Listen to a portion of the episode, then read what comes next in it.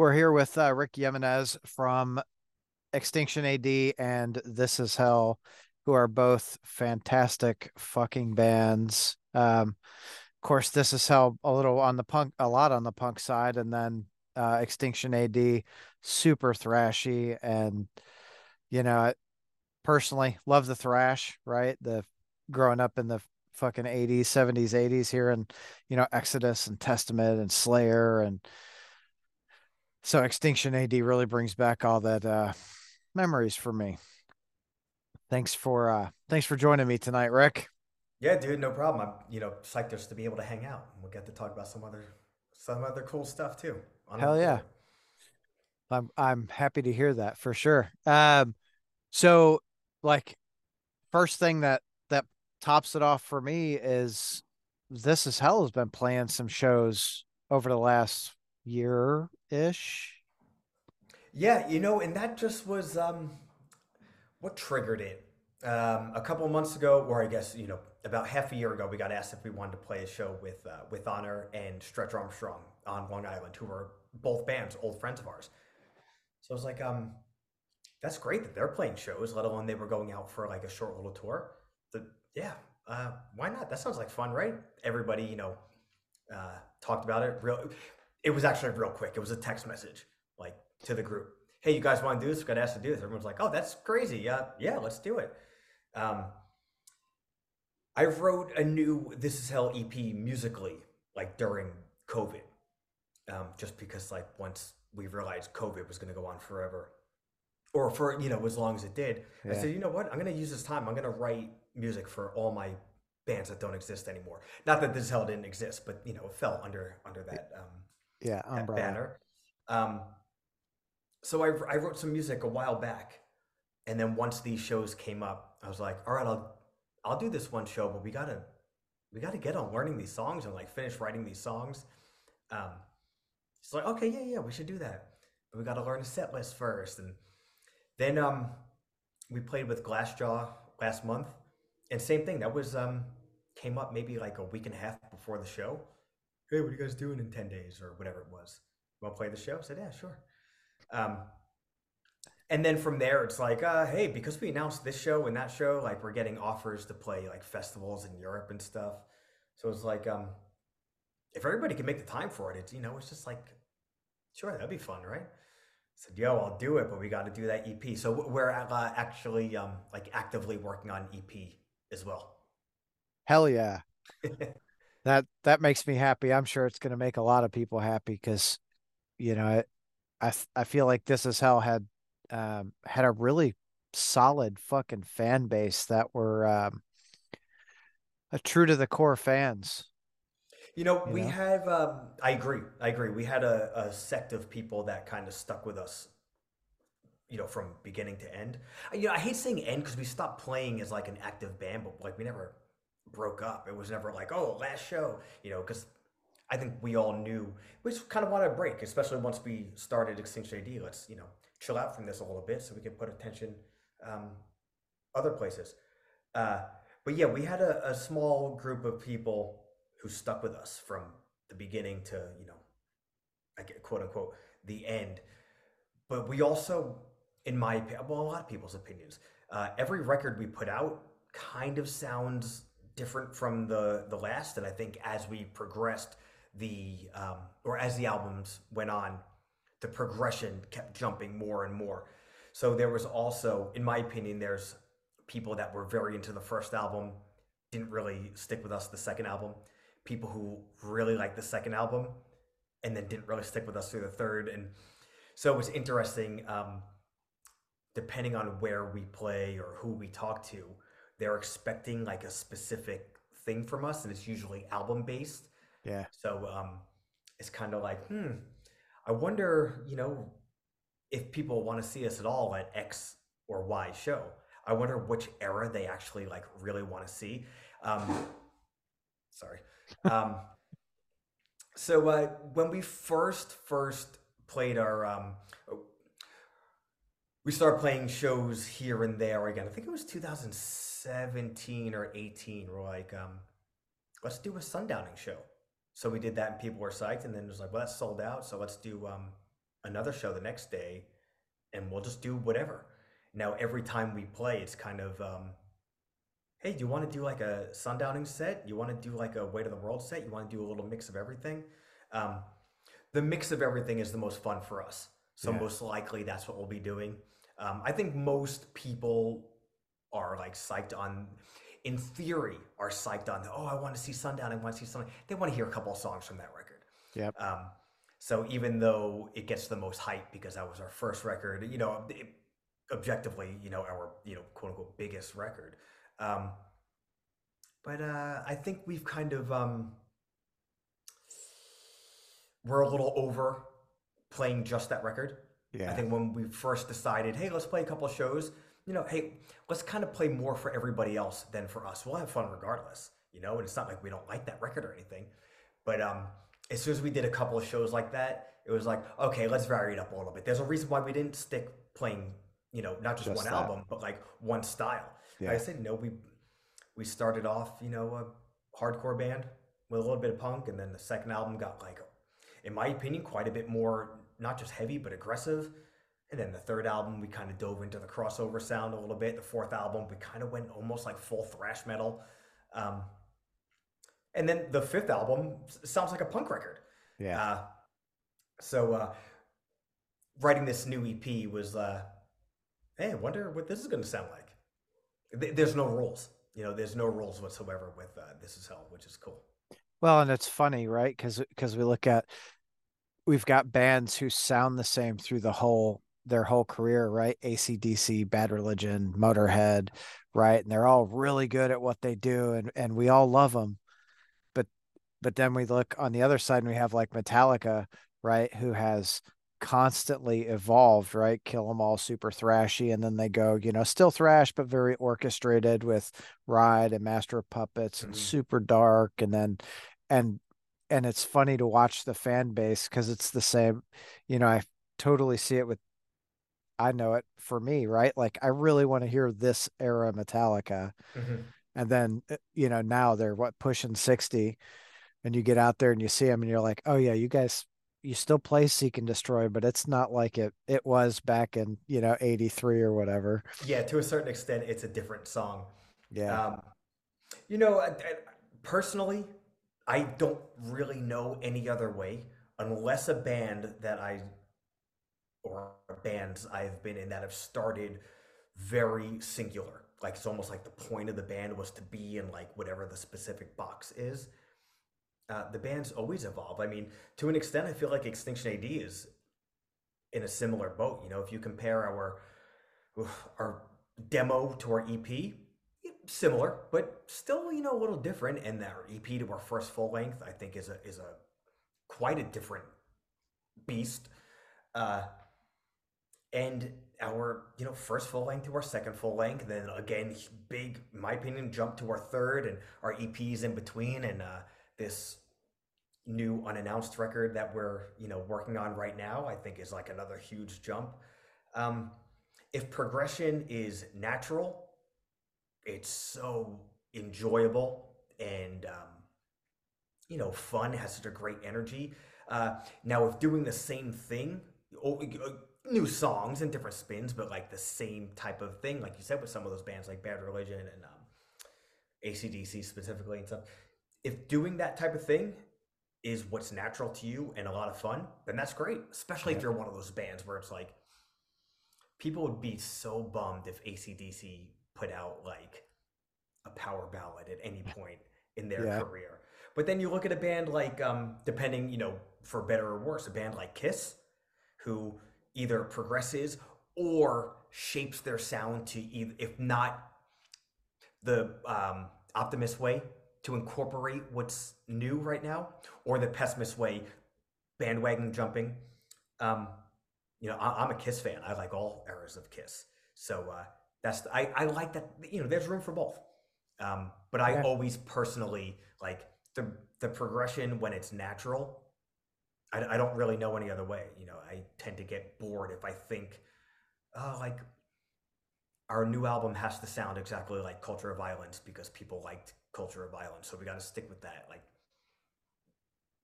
That, that's not the way I work. I don't think that's the way anybody in our band works.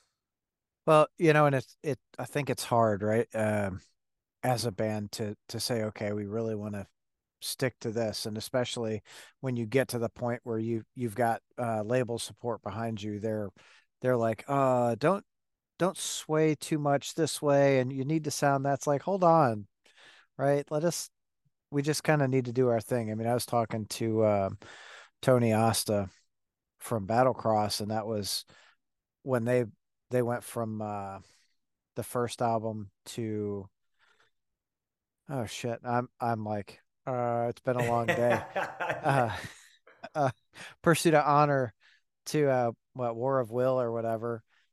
The label was like, "Don't stray from your sound. It's got to sound like that." And they're like, "Well, one of the guys from the label was like that," and they're like, "Uh, no, we're gonna just do what we gotta do." You know, like yeah. Th- thankfully, I've never been in a situation like that.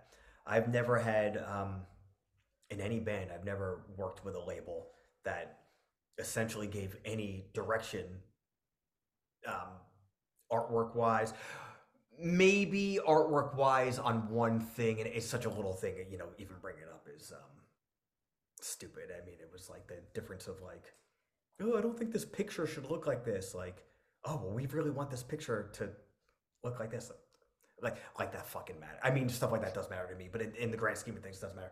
Right. i've never had a label ever bring up anything as far as uh, oh don't you want to kind of sound like this? We've gotten some uh, oh i didn't think that this was going to sound like this.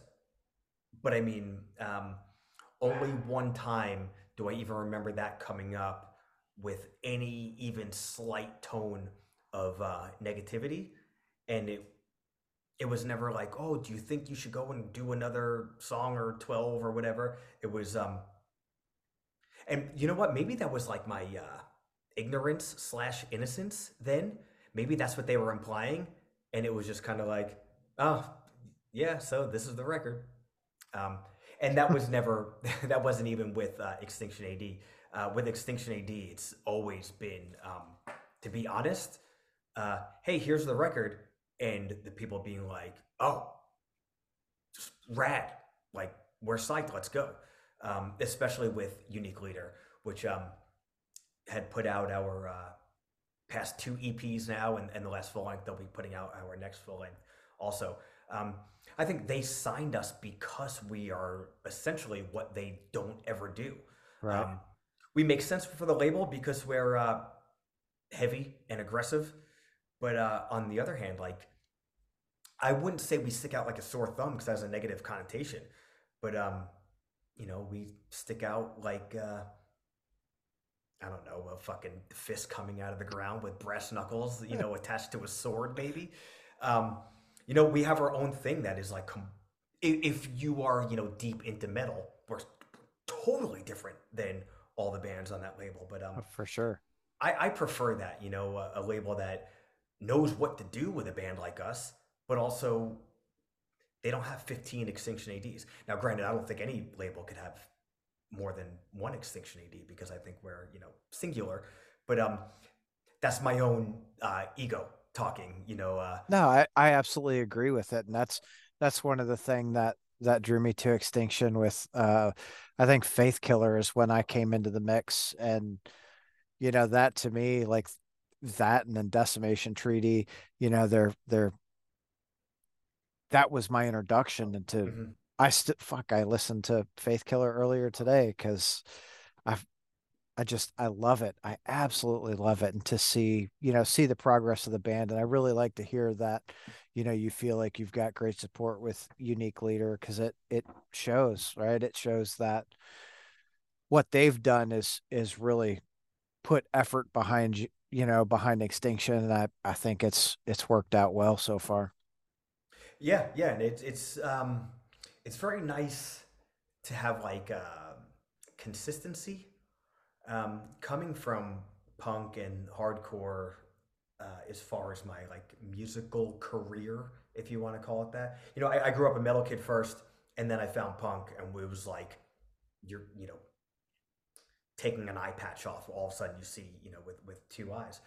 Um, and then you know obviously found hardcore and all my serious bands at that point were punk and hardcore bands uh, growing up. And coming from that, there's that inherent every time you're going to put out a record, if your band even stays long and stays together long enough to put out more than one release, it's kind of like, do we want to do it ourselves or is somebody else going to do it? Um, so having a consistent label that, uh, you know, like I said, we put out an EP in 2021, uh, full length in 2022, an EP in, tw- uh, well, I guess 2024, it was January. Um, yep. And then the, uh, a full length coming this year that I'm not supposed to talk about yet. I mean, we're about to do our fourth release um, with this label, spanning the course of uh, three years, a handful of years. Yeah, so uh, that's really cool. It's it's totally cool, um, especially knowing that, like you said, they're supportive, um, not just of, of the band overall, and you know. So uh, in the in the music business, I guess support means different things. You know, that might just be you know money, but it also might be, hey, we're here for you if you need um, advice or some direction, or right. even even if it's just, hey, our record label, eh, just as a label, like as the words on your um, at the bottom of your uh, either Apple streaming account or your Spotify account, or the logo on the back of the record, like that's support into itself. If the label has um, a bit of clout, which Unique Leader does. Um, so having all that is uh, it's something I actually don't take for granted, even after doing this for so long, because I am, you know, we're hardworking guys. So I mean, if we had to do shit ourselves, no matter what that means on any scale, we're gonna find a way to do it. If we can have somebody help us along a little bit, that's great because I want to focus more on having fun and playing guitar and screaming and figuring out how to write good songs and not having to worry about um, how the fuck are we going to press all these records? How are we going to get this record sent to yeah. this guy or that guy? I don't want to worry about that shit. I actually I don't want to worry about anything that has to do with business, whether it's the band or otherwise. You know, I, I want to play music. You know what I mean? I want to um, be able to express myself and connect with people and um, be a child for the rest of my life. Yeah, I think we all want that, and uh, yeah. it's unfortunate, you know, that being an adult. Uh, pros and cons, right? Yeah, we get to choose what the hell we want to do on the hours we're not working to make money so we can do the things that we want to do you know yeah, yeah. support um, your habits for sure.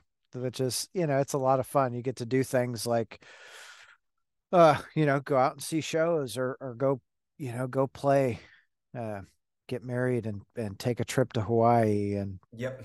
you know do all those things. So okay, we're not going to talk about the the Extinction AD album that you're not supposed to talk about yet. Um, dude, I, I, I like almost bite my tongue anytime I talk to someone about it, and I'm like, I can't help it. I just talk too much. But okay, let's let's let's proceed. I didn't, I didn't say anything. I didn't hear anything. Um, so what uh what plans does like this is hell have for the rest of the year? Um, you know what? We're kind of uh, making plans and just kind of. Um, it's almost like surfing, man. Uh, things come up and we figure out whether it fits in in everybody's life because not only does everybody have like real lives and we're all like in our uh, well most of us um, between extinction ad and this is hell you know we're either in our late 30s or early 40s um, everybody's got shit going on and also making sure that we you know save up enough time to do as much as possible with extinction ad so it's kind of like riding a wave of everybody's availability and um, life circumstances so uh, as of right now like i said the main thing this is hell wise is getting this ep written and recorded and released um, we have a uh, I get I get confused also. What is this is hell and what's Extinction AD sometimes? Um, I think we're I think we're doing a festival. I know there's a festival in May, the end of May and early June over the course of a weekend that Extinction is playing one day and This Is Hell is playing another day. And I think a week or two prior to that, so sometime in May, I think that's This Is Hell playing a show in Toronto, another festival in Toronto. Okay. Um, So if I remember correctly, yeah, it's uh, Pouzza Fest. Pouzza Fest. I think maybe that's the Toronto one. Uh, this is Hell is doing that, and then This is Hell and Extinction AD are both playing um, a festival in Montreal. Prepare for something, maybe like prepare for war or something. That's a soldier's lyric, so that might not even be it. Um, uh, we have some other stuff looming that we haven't um, confirmed or announced yet, and uh, like I said, I think we're going to play some uh, festivals in June in Europe. Okay. Um, we may do some stuff in Europe in August. Um, but like I said, anything past the June stuff is kind of where surfing right now to figure out what's possible, what's not possible, um, what fits into Extinction AD's schedule, and what fits into everybody's personal life schedule also. Okay. Well, you at least got a few shows coming up that that you know hopefully we we get some people there throw down and just enjoy the the show whatever you play right? Yeah exactly. What um what do you like doing more? Is there is there a band you like playing more? Um you know i feel like i'm supposed to like dance around this question but i mean as of right now playing in extinction ad is like the funnest thing to do. Uh, so much so that we did this is hell for eight years as a every single day thing, you know, yeah. n- nonstop. And I said, yo, I'm, I'm, I'm kind of, everybody was, but I was super burnt out on the band where I said, yo, I want to do something different. And we started Extinction AD. And um, the main objective from day one with Extinction AD is every, it has to be fun, has to be fun and gratifying. And then we'll worry about everything else after anything like business wise or like trying to reach this like uh, like fucking status level. Whatever happens, happens. Got to be fun. And then if we decide we want to push it, we'll push it. If we want to push it a lot or a little, whatever. Um, that's kind of where we've been the entire time. And the fact that we consistently, you know, play shows as much as we can, tour as much as we can, um, always writing, always recording and releasing stuff. Um, I mean, that's like uh, this is hell used to be like my baby band. Um, right and then once I guess it felt like, all right, like kind of grown up, I'm gonna have another kid. Uh, now Extinction AD still feels like you know, it's the fun thing, man. It's it's the yeah. probably the most gratifying band I've ever done, and th- also a lot of that has to do with everything I learned from doing this is hell. You know, I was um, oof, I was uh 24 when we started this is hell, and 24 for me is like 15 for a regular person. You know, I, I would, I was still a stupid little kid. Um, so I learned a lot about what I do and don't like about being in a band. I learned a lot about how to um, act like an adult instead of a sniffling brat kid. Um, and then by the time we started Extinction AD, like I was an adult, and again, adult under my point of view. So it's like I'm still like a stupid little kid compared to the regular adults I know. But um I think I'm, we're all still still yeah. stupid little kids. but enough that I I know um to well I try to never take anything we do for granted. Uh so and that goes from the obvious big stuff like yo, you get to go and record a record in a nice studio with like a decent budget and have this great sounding album with you know your friends uh, recording you as well as the people in the band to the really little things like oh i'm excited that i get to go and practice like weekly band rehearsal for two or three hours. Like i don't take any of that shit for granted anymore. So the fact that i've been so aware of have fun doing this.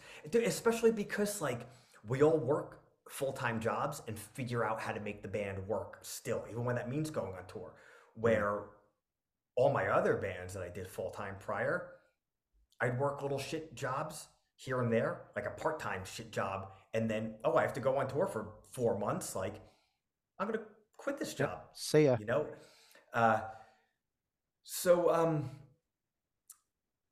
even though that sounds like a like oh that sounds like a lot of fun because that is a lot of fun um, you just get so used to that. Like you live in that bubble of like, oh, so like, what do you do? Oh, I play in bands. Like, oh, do you make money? Oh, no, but I fuck around and have fun with my friends.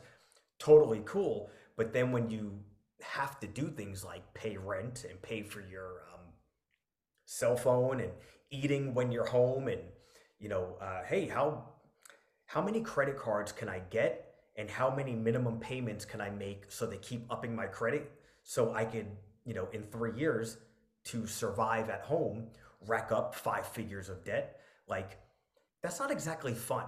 Right. um, the fun starts to run out on that because like you're living in a fantasy world and dude living in a fantasy world is the greatest. I don't say that in a demeaning way because if you there's ways to make this shit work. You know um, like i said the entire time with this is hell like you got to cut corners and you also have to sacrifice um, having that super real adult life. You have to understand that like you're going to be a disappointment if you're like dating someone and they bring you home to their family like oh what do you do for a living? Like i'm I, i'm a musician. Like oh so you're famous? Like oh no no like right.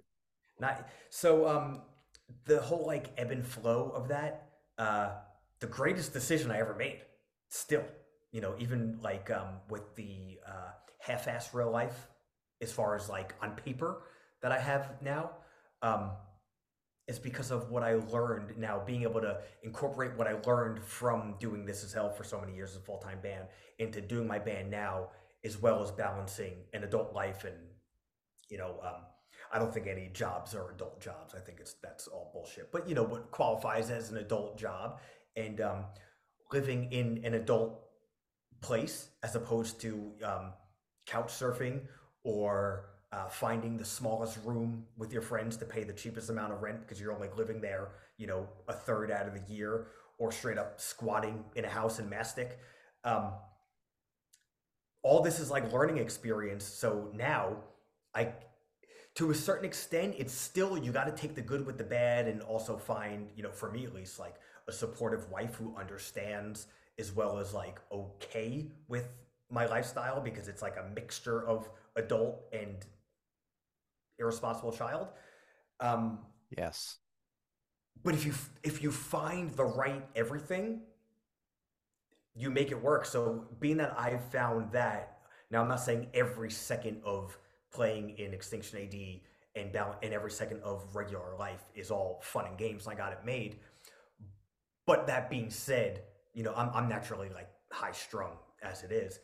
Um, all that being said, I still I'm enjoying playing music more now than I probably ever have. Um, like I said, and it's the perspective because yeah. of everything I've learned in the past, which is many years of taking a lot for granted, and then now not taking anything for granted, um, as well as you know mentally growing up and, and learning. Um, well, it seems like from an outside perspective, it seems like you know before it was we're going to make money with the band and this is our thing and this is what we're doing and now you're like we're just going to have the band and we're really going to enjoy having the band right exactly. whatever happened yep right and if we can make a little money it, what it you know and that's such a, a hard term to qualify within not just music but like heavy music but like if we could go on a tour and break even that's that's making money. Right. Um, if we could do that while not losing our jobs and personal relationships at home and everything, dude, that's like huge, that's huge success. Yeah. Now, if we could do that while still putting out records, and you know, maybe some people that aren't our friends like like it, oh, huge success. If we could like make friends with people who weren't our friends who like it, and then it like grows even like a hair to some people that might be like, oh, we got to reach this status. We need to like keep moving up the card, all this stuff. Like, if that happens, cool. That's not our goal. You know, our goal is to um, have the most fun, be the most sincere with our music and our lyrics, and enjoy playing shows. And hopefully, a lot of people like it. And if people either if people ignore it, that sucks. But hey, that's none of my business. Um, if people hate it, I hope they hate it for the right reasons. Yeah. Um, and uh, you know, what would you, that's another thing I've learned also. Like, um, you got you got to do it for yourself. And I know that's so cliche, but to say it and not have it just be lip service, have fun, feel gratified, and then go out and play because you enjoy it. And if people like it, great. If people don't like it, none of my business. Has nothing to do with me. Well, so I think if you look at look at a lot of the bands who uh, who've been together and I, will say successful, right? But have been together and released albums and stayed together. They've done it for that reason, right? They do it for themselves. Mm-hmm. And anything that comes along with it is just like, oh, well, cool. Right. We were just totally. we were just getting drunk, like putting together an album. It, you know what the I didn't know it was gonna sell, you know, 20, 30, 40,000 albums you know shit that's cool yeah. yep you know it's, that's all about like um i guess to an extent any uh entertainment or art whatever like it keeps you young in that way also um and being able to appreciate that like to do it selfish selfishly but then to present it selflessly um is like very gratifying. Yeah. Hell yeah. So Extinction just released a little EP. Dude, so when the idea came up for this EP, it was um I don't want to say that we kind of didn't um plan, but we had toured so much leading up to Culture of Violence. You know, between we put out the uh, Chaos Collusion Carnage Propaganda EP, hit the road. Um, had already had most of Culture of Violence recorded, but we went back and um, added some new songs, cut some other songs. You just kind of had to final it, finalize it. So we were doing that while we were home between tours, um, just hitting it so hard from uh, September 2021 all the way through the release of Culture of Violence, um, March of 2022. I would say from September 2021 essentially till the summer of 2022, we just we were hitting it so hard. Uh, we were supposed to go to Europe in the summer of 2022, and for uh, a, f- a few little circumstances that everything fell apart and our, our tour was canceled. Like, what the fuck? And at that point, we're like, uh, I guess we'll just kind of chill and see what comes up for uh, 2023. Um, we were going out and, and playing some shows, and we were throwing around writing new songs, but it was more you know, let's get out and keep playing on Culture of Violence because it, we didn't want to have their album released and then just drop it um, as far as supporting it. So uh, at some point, the Europe 2022 tour got completely reworked to be a Europe in the uh, summer 2023. And uh, they booked so far in advance. We knew that was coming up and we were, you know, so focused on that that we almost forgot, yo, we got to get on putting out a new record because if we wait too long, it's going to wind up being like three years between records. Like the first yeah. year just flew by. Um, so like, okay, let's, you know, let's uh, chat with the label, see what's up, and you know, kind of come up with a plan. And we came up with a plan. Then we realized, yo, let's have a single out before Europe. So um, there was like a, an entire plan put into motion. And I said, yo, if we're gonna do, I don't want to go in and record a song, knowing full well we're not gonna be able to record a full length before Europe. I said, why don't we just do like an EP? have a single out for Europe, and then you know we'll record the full length later on. And the label's like, well, why don't you like start recording the full length and just use like one of the songs? We'll do like a you know EP teaser, and that's just not my nature. You right. know, to have a song come out as a single, then another single, and then like a year later have a record come out. I was like, no, no, we'll, we'll just record two things instead of one. They're like, you sure you want to do that? I said, sure. So we wrote a handful of songs and, you know, um, kind of separated what would be the full length, what would be the EP until we realized that was the plan.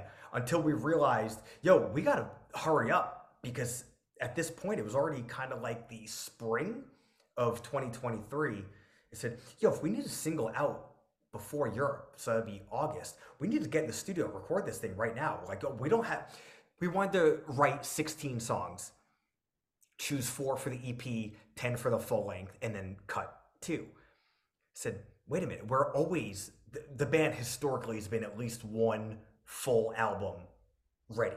So by time anything that we've ever recorded, we've always had at least a full album ready, like written and everything before yeah. we even record It. So essentially, Decimation Treaty was done being written before we even recorded Faith Killer.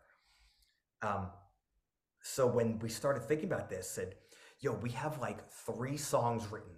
We need to get to the studio in like a month, and then we need to record an EP, go on tour in Europe, and then come back from Europe and immediately like finish writing a full length so we can record that in time for the proposed date in 2024 that we're not talking about yet. um, and the whole entire thing was like, hey, can you guys even do this? Sure, we could do this, even though we've never like written songs under you know under the gun like this before.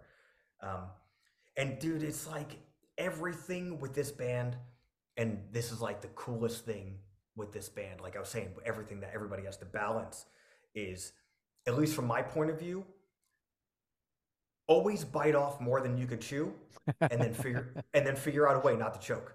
Figure it out. I mean, yep. you gotta, otherwise you're gonna die, and like we're fucking deathless. It, so um, for the first time ever, it's like, yo, bam, bam, everybody, let's write some fucking songs.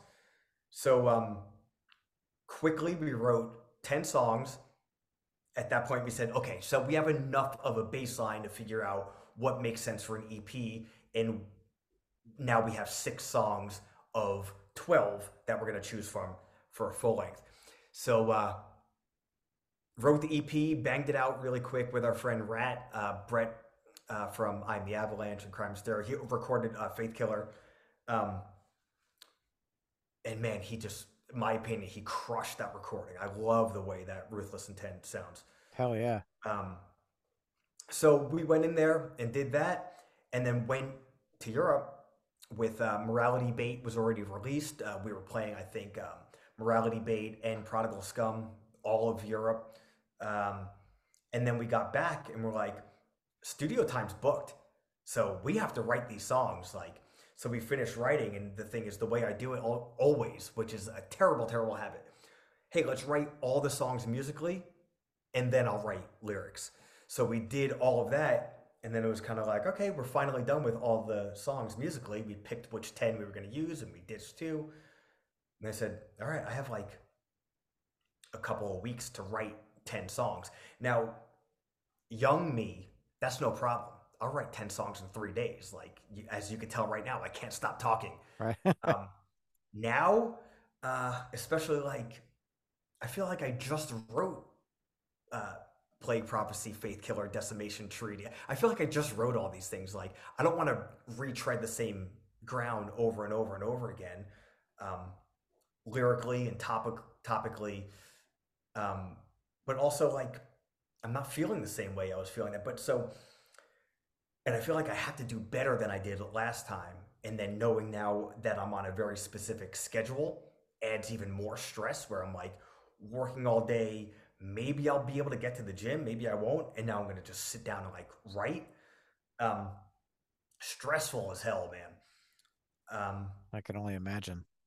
And for us, I, I, I what I'm uh, outlining here probably isn't odd for any band, but for us, we've never done it that way. Like, hey, you have um, two months to finish writing a full length and then go and record it. Like, we've just never done that. Dude, back in the day when all I did was music, so when I wasn't on tour, like, oh, I'm going to be home for two weeks. Like, I'll write three albums because I'm not doing anything. You know what I mean? My yeah. job is, is to play music and then, you know, watch wrestling with my friends on Monday night. Um, but, you know, like working a full time job, being married, I at, still as of right now, I live like two hours away from everybody else. So even on a day I have to go to practice, it's like a, a 12 hour situation. um, as opposed to, oh, cool, I have like two hours to spare. I'm going to go practice with my band today. Um, oof, it was just, it wasn't for lack of planning, but just kind of the way things happened. It was just all of a sudden like, yo, you're under the gun. I think we were all like so focused on the Europe tour, and then even when we got home, we were like riding so high and like, yo, that was the greatest tour that we've ever done. So it's kind of like, oh, cool, now we get to write new music. It wasn't like, okay, good, you're home, get the fucking work. Right. Um, I think it took us a little while for the uh, the reality of the situation to hit us. Um, no idea how this, what you even asked me, how I got on this, but um, since I would say uh, the early spring of 2023, despite only doing like a handful of uh, runs of shows in the States and the one tour in Europe, which was a, a massive thing for us, um, we've been so, so busy and so, so focused. But um, so Ruthless Intent came out um, the first week of January, and it was so cool because as that's getting released, everything else is done. Like every this full length, Hell yeah. everything has to do with it. Like so we get to enjoy. Oh yeah, we kind of almost forgot that this was coming out because we've been so like focused on like A, B, and C. So by the time it came out, we're like, yo, I haven't listened to this in like a month or two. And like, yo, look at that fucking artwork. Like that's so sick. I almost forgot how sick that was and then being able to chat with people um, you know for like podcasts and youtube shows i get to like revisit this album and like talking about the lyrics and the writing of these songs specifically in the recording i'm like man i'm so so excited on this ep on its own but also knowing that this is just another step for us right like we're constantly like for us at least, you know, um, I don't even want to say progressing or whatever the fuck, but like we're like this steady train that never retreads the same thing. Like where are we going? No fucking idea, but I know we're doing it like oh. really, really, really fast. Uh, and I don't mean fast like, oh, we're on the fucking fast track to anything, but like we're speeding. I don't know where we're going, but uh, we're speeding and like every time we write a new song, every time you put out another EP, it's just like another fucking car attached to this train. Um, and dude, it's what a fun ride. Stressful as hell, but it's only stressful because we fucking care about it so much, you know, and we feel like what we're doing is so important. Um, and well, that, that stress doesn't take away from the fun, but that stress is there. I think the stress helps helps make the fun you know all the all the better right? It's Dude, the the more stress that you have going into it the release is that much more.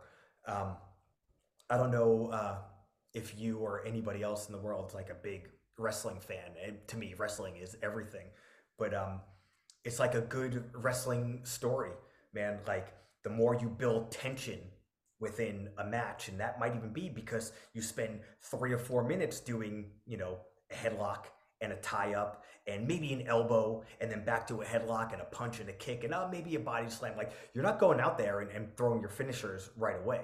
Right. But if you do this like wonderfully put together like 25 or 45 minutes match or story, by the time you get to the finish, it's this unbelievable like crescendo. Um, and I feel like that's what we've been constantly doing. And it's almost like every release that we put out is like another false finish. Like, oh man, like um, false finish. Let's talk about WrestleMania three, uh, Macho Man, Randy Savage, and Rick Steamboat. You think every time one of them does a big move and and does a cover, oh, that's going to be it, but it's not. Um, so uh, that's that's how I feel like the track we're on right now. Wrestling. So I'm, I, in all, you know, full disclosure, I'm not a huge wrestling guy. I liked wrestling when I was a kid because it was, you know, theatrical and, you know, dramatic. You're always mm-hmm. like, oh my God, that's so cool. What about, I've heard nothing but bad things about the Royal Rumble the other night. Like, oh, oh man, it was so lame. Oh, I, I loved every second of it. Did you? Oh, I had so much goddamn fun. Um, yeah, you know what? I, I, pay attention to a lot of this stuff, so um, I've seen, you know, I always see both sides. Like uh, I see people shit on things, I see people uh, overblow things. But um, I, I, thought this year was great. I Hell enjoyed yeah. all all, uh, all four and a half hours of it. what was your favorite favorite part of it? The women's Royal Rumble, fantastic. I make a, a match of the year list every uh, year on my phone, so um, it's always gratifying. Whatever is the first thing that goes on my list of the year, and it's almost always one of either the men's or the women's Royal Rumble, if not both. But um, the women's Royal Rumble this year uh, opened up the show, and it was uh, phenomenal. Hell yeah! All right, well, since I'm not a big wrestling guy, um, what uh, what bands have you know have you played with that, or you know played with or seen that you didn't expect them to do you know you were like eh you know it it's whatever and then they just came out and and blew your mind. Oof. Um oh, we've been playing for so long that it's there's like such a litany of bands that I could uh that I could choose. You know a lot of times it's bands that I like the first time we play with a band whether I've um heard of them before or not uh, one of our first tours, we played with Snafu in Cleveland, um, and they're a Detroit band. But love you know, those dudes, yeah, yeah, yeah. Um, and th- this is way back, so we had never heard of them, and I'm sure they had never heard of us. And it was, um, I think we might have met them like before, like earlier in the day. Like, all right, cool, let's check this band out. And as soon as they played, I was like, right up my alley you know, fast punk, a little bit of hardcore, lots of metal, like, and uh, so that was a band like 20 seconds into their set, I knew, oh, this this is a band that's you know kicking my ass, and we stayed you know buddies with those guys forever, um, and it was so gratifying to see when they got the uh, first group of Pantera shows. Yeah. Um, what an unbelievable thing, especially like for you know everybody in Extinction AD is such a big Pantera fan, and we're all, or let me speak for myself on this way.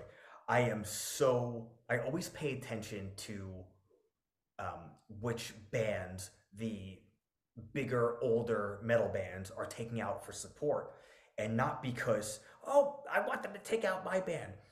Uh, more so because there's two different types of um, I don't want to call them legacy bands, but you know, older bands like, um, mm-hmm. you know, uh, Pantera of different levels, but like Pantera, Exodus, Testament, Anthrax. Um, there's two schools of thought. Uh, let's team up and then take out opening band that nobody knows about, and they're going to pay X amount of dollars to be on this tour, which is going to, you know, I don't know if I'm like you know uh, exposing the business here too much, but uh, no, I think it's already out there. Yeah, I mean these bands buy onto tours, and that money, whether oh well that money goes for this, that, and the other thing, it goes to pay for the headliner's bus, buses like that. And hey, if you have the money, cool. And the older bands that take those bands out, hey, it's a business. I get it. Uh, good for, good for everyone. Uh, the bummer is, I would say 95% of the time, those bands that pay large amounts of money, you know, to over five figures every time, or, or uh, in the five figures every time, um, they're usually never heard from again. And then the bands that take out uh, up and coming bands that they like and have heard of, or you know, um, think brings something to the show, uh, maybe if not monetarily, but hey, let's bring up the new breed because otherwise, what's going to happen? Um, whew, Slayer, one of my favorite bands ever, as evident from listening to uh, my band. Yeah. Uh, over the past many, many, many years before they stopped playing, Slayer never fucking took out bands that were break that were newer, younger bands. I think the only band that could even they could lay claim to doing that with, and also this is speaking from what I recall and everything. So anybody could, hey Rick, you're an asshole. You know what the fuck you're talking about, and name five things that I'm missing. What I recall, Slayer take, took out you know um, Meshuggah in 2001. Um, they took out Lamb of God. All those bands were like pretty fucking established uh, already. Although, to, let's be fair, the first time I ever heard him with Sugar was on that Slayer uh, Sick of It All tour. But even so, 2001, mm. like, what happens when you break up? Now, let's see what happened. Slayer broke up. Who's going to fill Slayer's shoes now? I'll tell you, fucking nobody. And that's not a, um, and I, granted, no one's going to like fill Slayer's shoes because Slayer is Slayer. Yeah. But who's going to fill that void? Like, there's a massive void now because Slayer doesn't exist. Yeah. Um, well, I mean, did not. Kerry's out here trying to bring Kerry King music out as the. Yeah, and, and we'll see how that goes. And the thing is, um, that'll be a big deal. Like he's headlining stages on festivals that he's playing and everything. Um, but most likely, people are going to be really excited when they play Slayer songs. There's I fucking hope that there's some like original songs. Um, From the sounds of it, it's it's all original material. It's okay. just just an um, an extension of, of what Slayer, Slayer was. Yeah. And hey, great. Every, everything's great. Everybody should be happy. I mean, Slayer doesn't owe anybody anything. Don't get me nope. wrong. We all owe Slayer a lot. Yeah. What um, do we um, have? 30, 38, 39 years of some some of the best, you know, thrash thrash fucking metal. And uh, not only just their catalog, but what they inspired. Yeah. So, I mean, there's a million positives that's of Slayer and a few negatives, but this one negative is, in my opinion, a trend that exists with lots of other bands in similar standing, where I feel like when a lot of these bands break up, all of a sudden, like, you know, the genre is going to suffer because who the fuck got brought up to fill that void? Right. Now, there's always going to be an underground and a scene and all that shit, but these bands are like borderline cross the mainstream. I know Slayer's not a pop band, but Slayer crossed into the mainstream, and that's a good thing. Just like Metallica, Megadeth, Anthrax to a certain extent. These are, you know, these are bands that people outside of like music and metal dorks like us, you know, know. Um, Testament, huge. Um, Exodus, huge. Um, Exodus isn't a household name though. In metal, they're top tier. Right. Aside from that, though, I mean, um, people know um, uh, whatever. Uh, all this to get back around, and I know on the other hand, also Snafu is on um, Anselmo's label. Housecore, yeah. But um, yo, the fucking dude has a label and he's putting out these bands that are like grassroots bands because he sees something in them. And then not only that, hey, come on three days of this tour with us and Lamb of God. And like, oh, why only three days, and not the whole tour? Because every leg, there's a couple of, you know, uh, different legs of the tour with these up and coming and or, you know, depending on what region of the country you're in, unknown bands, man, that's fucking awesome.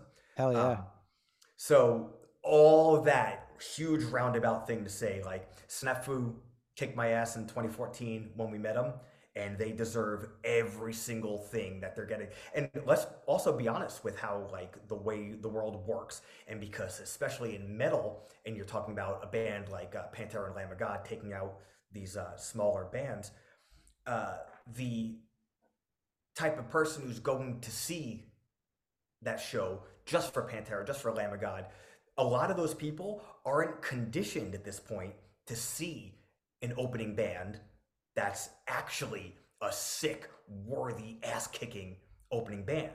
Um, because a lot of these other bands are taking out these buy-on bands. I, you know, it's really easy to be like, I'm going to see these other two bands. I don't give a fuck about the opener. Right. Um, and well, and that's that you know that was the thing uh, we went to see the pantera tour we caught it in indianapolis with snafu and oh great dude, I was like, told my friends, I was like, we're gonna get there early because we've got to see Snafu, right? Like they're they're from Detroit.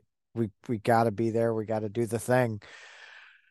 Holy shit, man! They they kicked ass, and I'll tell you, the fucking I feel like the crowd was was like, yeah, yep. you know, yeah, and man, I, I love shit like that because this is a band that we met playing a dump in Cleveland to like 20 people. Mm-hmm. And that's not including the other bands because I don't. Rec- you know what? I think we might have played with Hand of Zeus that night also, who are um, good friends of ours, and they're. Um, I think they were a Cleveland band at that time. Um, awesome, awesome guys. Uh, but I don't think it was like all the bands were even watching the other bands. Um, and there was no, as anybody who's ever seen us knows also, there's no, um, with us or with Snafu or with Hand of Zeus, uh, oh, there's only 20 people here. Like, no, I guess we'll just get up there and play. Like, no, you're playing for yourself. Yeah. And then no matter who's there, they're having a good time because they see you're having a good time. So then you have a better time. And it's like, who gives a fuck whether there's 20 people here or not? This is the sickest shit ever. So knowing that if Snafu was going to do that to 20 people in a dumpy bar slash skate uh, skate park, uh, when they play in front of uh, 10, 15,000 of Pantera's crowd, there's no way that they're not going to feel that energy and be like, right. oh, you know, I normally don't care about opening bands, but that band kicked my ass. I have to get a shirt or at very least, I'm gonna make sure I check them out on streaming when the show's over. Well, and then go to one of their shows. You know, I think I think one of the things that that stood out to me is like this is probably the only part of the show that I really remember because we started drinking pretty early. Uh, um, I'm you know watching Snafu and I look over side stage and Phil is there fucking jamming out to oh. him and it's like how fucking cool is that, right? To have the headliner side stage for the opening act who in this crowd is like a nobody, right? You're like Yeah, unknown band to probably 99% of that crowd. Yeah. Dude, and you know what? Speaking like as a band, um catching somebody that you respect and admire watching your band, even if it's just for like a snippet, so long as that snippet isn't seeing them and them thinking you suck, um, is so uh, what a crazy feeling. It's yeah. it's not just gratifying. It's like um, exhilarating. Yeah, yeah, and it's also a like, oh, wow, that's crazy. Um, and it's you're probably like not supposed to say this because it's such a like mark thing to say, but um, you know, playing a show uh, with we just did a handful of shows with Sepultura in um, in Europe. Uh, we've played um, a few, but one specific I remember uh, festival with Testament in Massachusetts, um, and I remember we're playing, and uh, the stage is huge. It's uh, the downstairs in the Palladium in Worcester, and uh, we're playing, and I'm just doing my thing, and I turn around and I see Chuck Billy on the side of the stage now, he wasn't sitting there like, oh, I must stand here and watch Extinction AD. But he's hanging out, do you know, probably just, oh, I know we're playing later, Chuck Billy from Testament. Um, and he maybe just wound up there and decided to watch us for a song or two, or like was stretching or just getting ready uh, uh, to play later on and just happened to be there and then looked our way. But like oh, Chuck Billy's watching us. Okay, let me go back to singing and playing. And then, dude, there, I'd be lying uh, if I, you know, say I didn't do this on purpose, but like I, you know, waited, you know, like no, no, two minutes in, like I have another break, I'm gonna check and see if he's still watching, and he's still watching. You know, I have no idea what he thought, um, but man, that was like he was there for a couple of minutes, so yeah, so you know, dude, like that shit is so gratifying as a musician to um anybody you admire or are a fan of to kind of um, acknowledge you in the slightest way. But like I said, the um, the guys in Sepultura, um, we just happened to play a few shows with them. Uh, but to you know see those guys and hey, it's up, and then be like, oh hey, like, great set tonight or whatever. You, you know, you could say that to anyone. But um, when we played our last show, um, I went up to uh, Paulo and uh, Andreas. Uh, I think I spoke more to Andreas. I was like, "Hey, man, I thank you for having us. Like, this was so cool, you know, for us to be able to play some shows with you." And be like, "Oh, thanks for playing. You guys are great." Could be lip service. I don't know.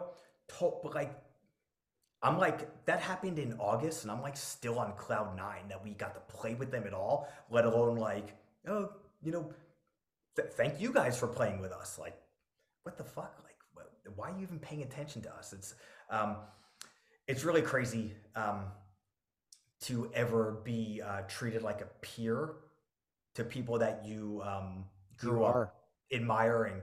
Um, you are though. Well, thank you, and I, I do appreciate. I guess it's just like that that kid in me, and I try to never, you know, be a fucking mark around that. But like, um, you know, we played um, this past run. I think we we only did two festivals with uh, Biohazard, but um, this is hell played with Biohazard um, way back, and um, you know, I have a, a, a loose friendship with Billy.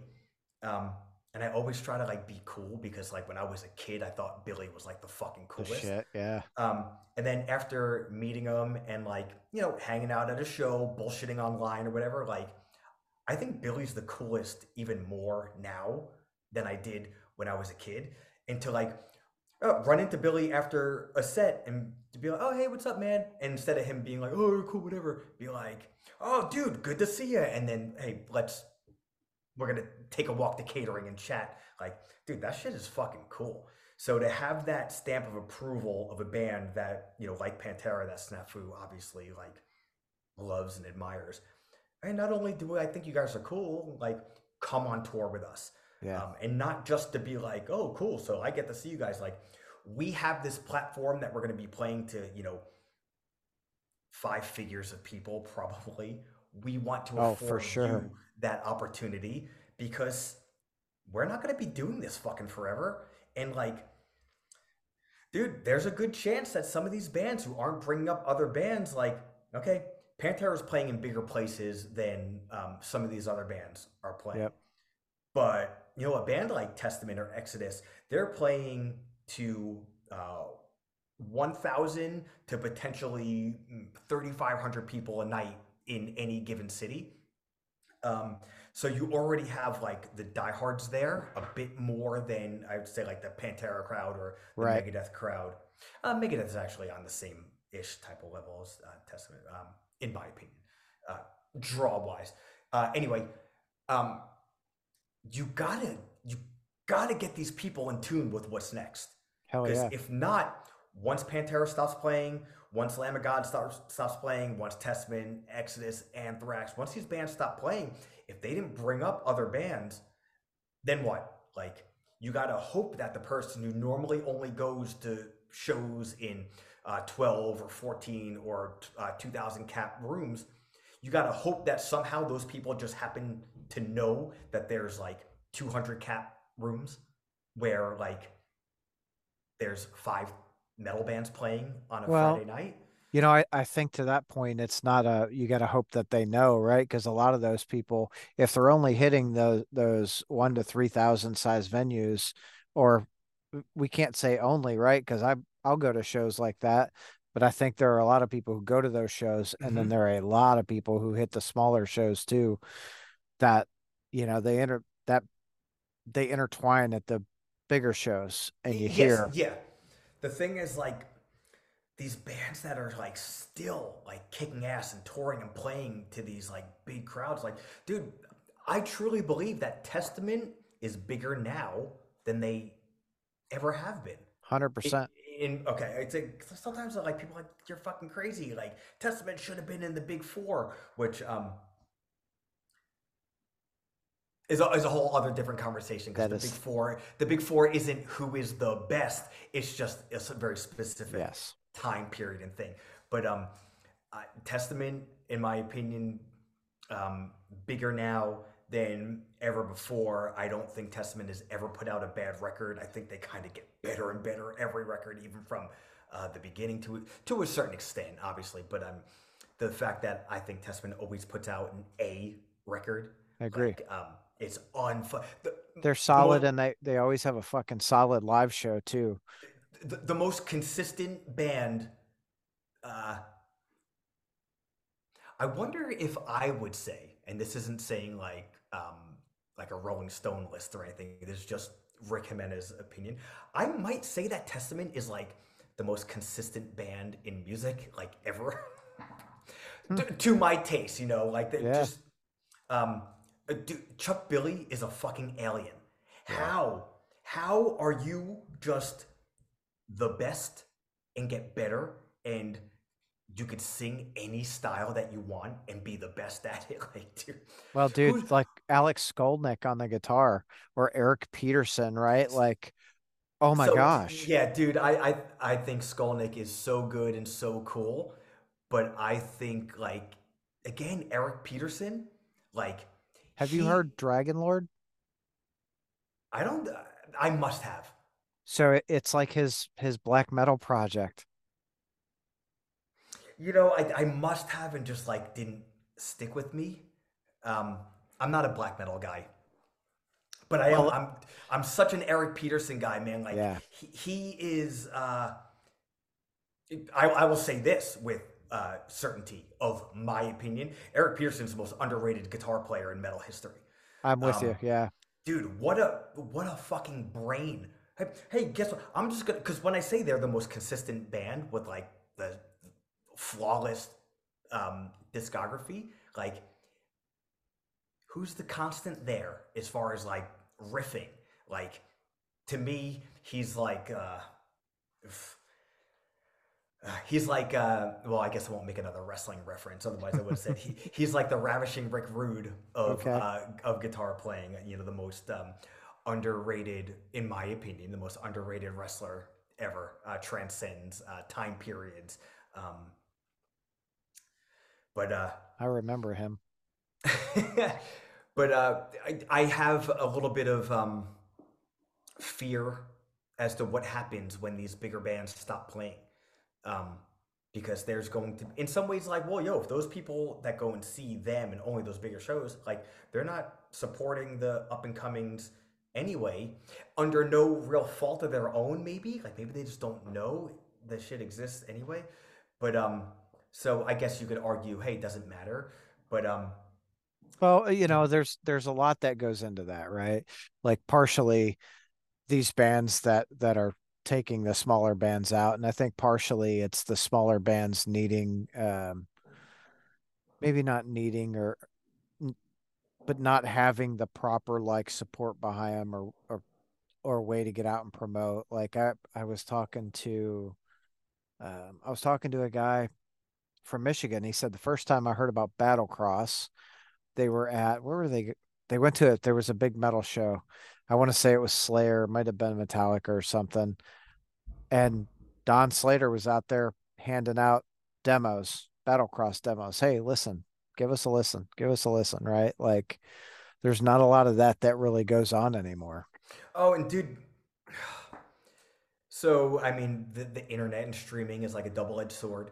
Um, double-edged sword, double-edged knife. Uh, what is the fuck is that? Uh, it's a sword, yeah. yeah. So the internet's a, a, a triple-edged mace.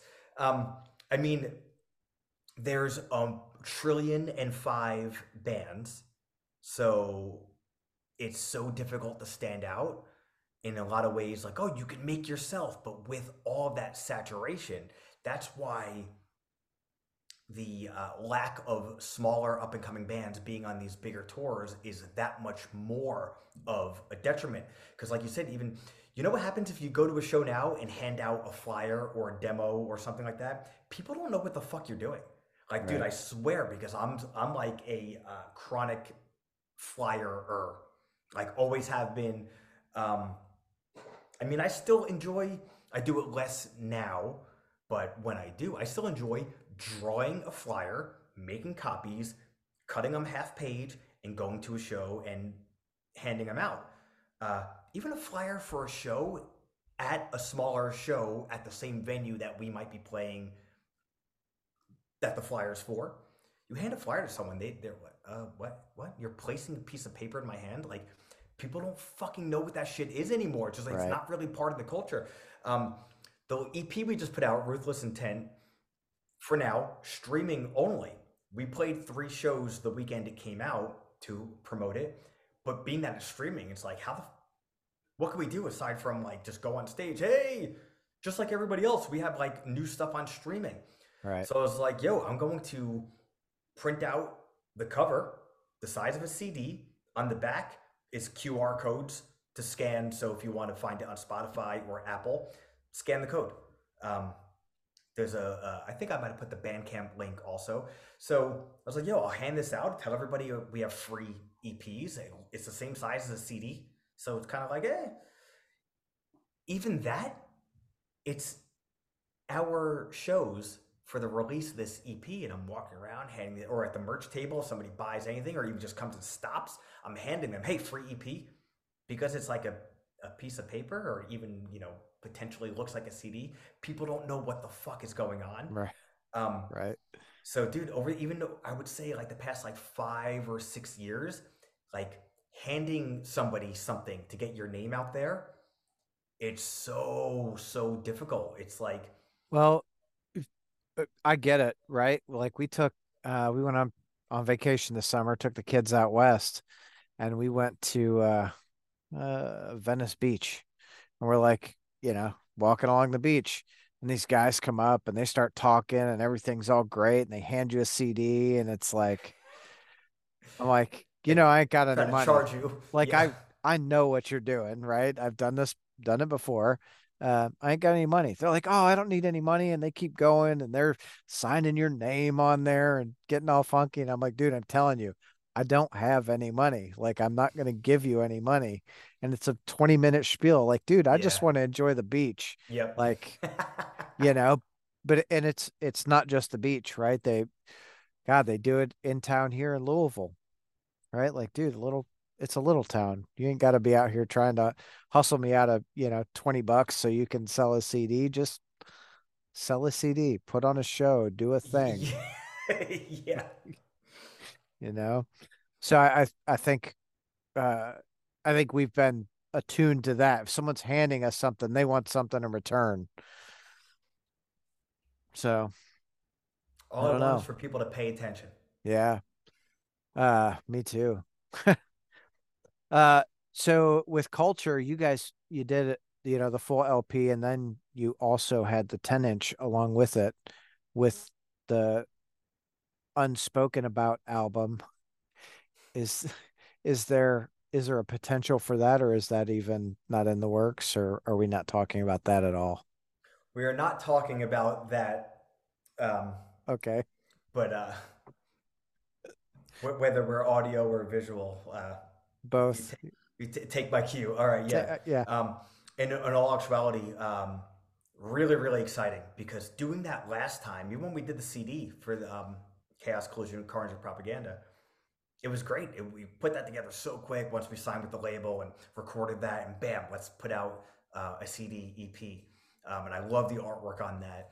Um, but I was a little bummed. I was like, oh, I, I always want vinyl for everything. Yeah. Like that's um, it's just the realist to me on every level, uh, holding it, playing it, uh, looking at the artwork. So I was all for, hey, let's get this EP out um, before uh, a single before Europe EP out in January for Ruthless Intent. Um, we know, you know, I know the way the world works. Everybody's gonna stream shit anyway, but like, I still want to have some ass kicking artwork. We had a great concept. We had a great artist with uh, Lauren Moran. Um, but everything was planned at the same time as far as um, EP, the release schedule for singles, and the full full uh, EP release, as well as the um, the next thing. So the idea again got thrown up. Like, um, what do you guys think about doing a, a package deal now that we have the two again? So, pff, all day. Um, now, especially with that artwork for Ruthless Intent. Um, I am so excited to see that in a large. Uh, Hell yeah! Um, and we didn't uh, with the the package deal last time with um, the EP and culture. Um, I think I was almost like a little afraid to stretch out uh, for packaging wise, um, because I just didn't want to like uh, maybe uh, rattle any uh, trees as far as oh you want to do this and this and this and that like that's gonna Oh be yeah. expensive. Uh, where this time, oh hey, this is what we're doing. All right. So it's like, all right, cool. I should have did this last time because the artwork for the last CP was so sick, and it didn't. Even though the we got the ten inch and the vinyl, we didn't get ten inches of artwork. Artwork, right? Where um, this time, whether or not we do another package deal, uh, we may or may not have ten inches of um, of ruthless intent artwork to go along. That'd Uh, be cool as shit. oh, it's it's so sick. I'm even thinking like, man, we should. They're packaged together. I want to like open them up and sell them separate. But um, that's not going to be. Uh, that's that's against Yeah. against not- everybody's rules. And when it comes, I'm not going to fuck with somebody else's uh, money. Um, that's a little beyond uh, my Right. scope of rule breaking as of uh, today. as of today. Maybe next week, but but today we're here. Oh shit. All right. Um, I got a lot of good stuff. Uh, I know it's getting late. You want to spend some time with your wife. Uh, so Rick, yeah, I, I'm also energized as hell. I had a, had a big uh, rain right before beforehand, so oh yeah. Oh so no. I always have energy to spare. Yeah, not me. I I think I got up at like four this morning. I've been going ever Yeah. since. Like, Well, dude, this was this was great to catch up. It was um, hopefully we'll get to see you in real life again. For sure. Play some Uh, music. uh, for sure. Like we'll we'll make it happen, even if I gotta fly up there some point. Hell yeah. Hey, like you're laughing like I wouldn't do it, but I would. Um, yeah, I know it. Yeah, because I'm I'm a nut. I actually flew out to LA to go see uh, Mr. Bungle, the Melvins, and Spotlights when uh when they played the Palladium, and that was dude, that was that was such a great show, and I love those guys too. All the uh, all the Spotlights, they're you know super super good people. Oh hell yeah, Chris, me and Chris Enriquez go um, the drummer go way Yeah. back. We've played in bands before uh, together, um, and you know we came out of the same scene on Long Mhm. Island. So Yeah, he was uh, on the Might of Princes, right? Is where he cut his teeth, yeah, yeah. and uh, yeah, he was on episode two. oh hell yeah. Yeah, Cool. yeah, he's a s- crazy super- guy. Fuck yeah, he's great. Um, always, always like he's always going, going, going. I'm like, Chris, yep. whoa, yeah, he doesn't stop. All right, What- Rick. What's that like? Yeah, no shit. Uh, Rick, thank you. Appreciate you. I'm looking forward to the undisclosed new album um, at whatever point when it comes out. Um, yeah, I'm, I'm jamming the EP. It sounds really fucking good. I, I can't wait to see what uh, what what more is in store for Extinction AD in the coming years.